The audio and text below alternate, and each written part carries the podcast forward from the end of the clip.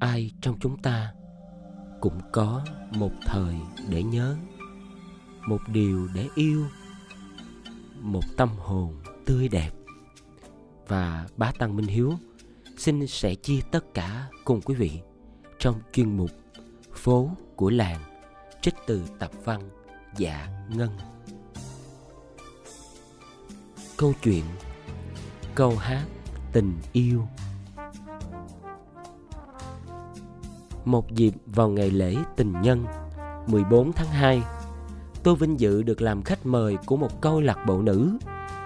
Hàng trăm chị em, bạn ơi, hàng trăm chị em khuyết tật ngồi quay quần trong một hội trường rất nhiều hoa và nhạc. Nếu họ không đi lại thì sẽ không ai biết họ là những người khuyết tật, những người phải ngồi xe lăn, hoặc đi siêu vẹo, hoặc phải nhờ vào những cây nạn. Tại sao tôi nói nếu họ ngồi một chỗ thì không ai biết là họ không may mắn? Là vì họ đều vui tươi, tự tin, duyên dáng và rất nhiều gương mặt sáng rỡ lên nhờ học vấn. Buổi tọa đàm hôm ấy lấy chủ đề là tình yêu. Một cô MC chân bị vẹo nhưng đi lại cứ thoăn thoắt trước cử tọa để mời họ rút thẻ. Những tấm thẻ nhiều màu bằng bìa giấy. Mỗi thẻ có viết tay nắn nót một câu danh ngôn mà họ sưu tầm được. Câu hỏi đầu tiên: quan niệm của bạn về hạnh phúc là gì? Ai có màu xanh ngọc thì giơ lên, và người đó sẽ phát biểu quan niệm của mình để trao đổi. Có người nói hạnh phúc là được sự quan tâm của gia đình và mọi người chung quanh. Lại có ý kiến nói rằng hạnh phúc là gặp được một nửa của đời mình. Cũng có người cho rằng hạnh phúc là cống hiến.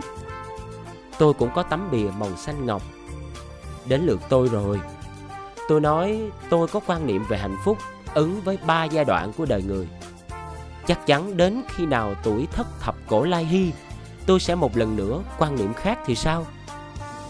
Thời trẻ, tôi cho hạnh phúc là một cuộc sống lứa đôi yên ấm. Một thập kỷ sau, tôi quan niệm hạnh phúc là trí tuệ. Bây giờ, ở lứa tuổi làm cô, làm bà, làm ông, làm chú, thì tôi lại thấy hạnh phúc là mang lại niềm vui cho người khác. Câu hỏi thứ hai: cần có bao nhiêu % tình yêu trong hôn nhân để hạnh phúc? Nhiều người nói cần rất nhiều. Không ít người nói cần 100%. Và có một người ngồi xe lăn quả quyết: phải cần hơn thế nữa thì người khuyết tật mới dám chấp nhận sống với một người chồng lành lặn. Câu hỏi thứ ba: đàn ông cần gì ở phụ nữ nói chung? Hội trường đã hào hứng lên rất nhiều. Ai cũng lòng lành phấn khích. Có một người trích một liệt kê trên báo rằng có tới 10 điều mà người đàn ông cần ở phụ nữ. Quá nhiều. Oái oăm thay, điều nào cũng xác đáng cả. Ví dụ như là phải dịu dàng, phải duyên dáng, phải vị tha, phải biết quán xuyến, phải giỏi giang, phải cần kiệm, vân vân và vân vân. Nhạc đã nổi lên rộn ràng hơn. Một phụ nữ bị teo một bên chân, diện chiếc váy dài rất thanh lịch, xin được đóng góp một bài hát. Không hiểu sao những người khuyết tật lại rất đa tài. Người mù thì tiếng đàn nức nở hay. Đôi tay người khiếm thính có khi lại rất dẻo. Và không ít người ngồi xe lăn có mặt trong hội trường sống bằng nghề gia sư, tiếng Anh, tiếng Pháp. Giọng hát của người phụ nữ ấy vang lên, truyền cảm lạ lùng. Bài hát một thời làm sao xuyến gái trai, ra đời dạo đất nước có chiến tranh biên giới. Tình yêu có từ nơi đâu, êm êm một khúc sông cầu, sao trời lọt qua mắt lưới, êm đềm xuống dòng sông sâu.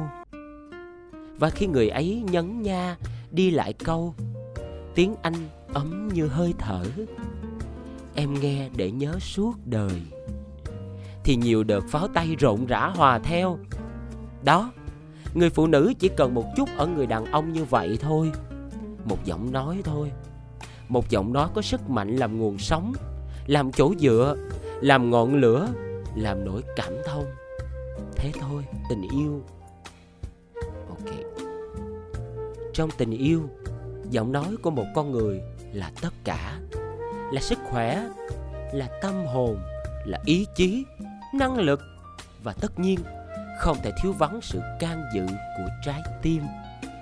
Tôi thấy mình trẻ lại và rưng rưng yêu vợ, yêu chồng của mình đến lạ thường. Tiếng Anh ấm như hơi thở, em nghe để nhớ suốt đời. Và câu chuyện đặc biệt nhân dịp ngày lễ tình nhân cũng đã xin khép lại. Xin được cảm ơn quý thính giả đã lắng nghe câu chuyện ngày hôm nay. Bác Tăng Minh Hiếu xin chúc quý vị sẽ có một ngày lễ tình nhân thật nhiều hạnh phúc và đong đầy kỷ niệm đẹp.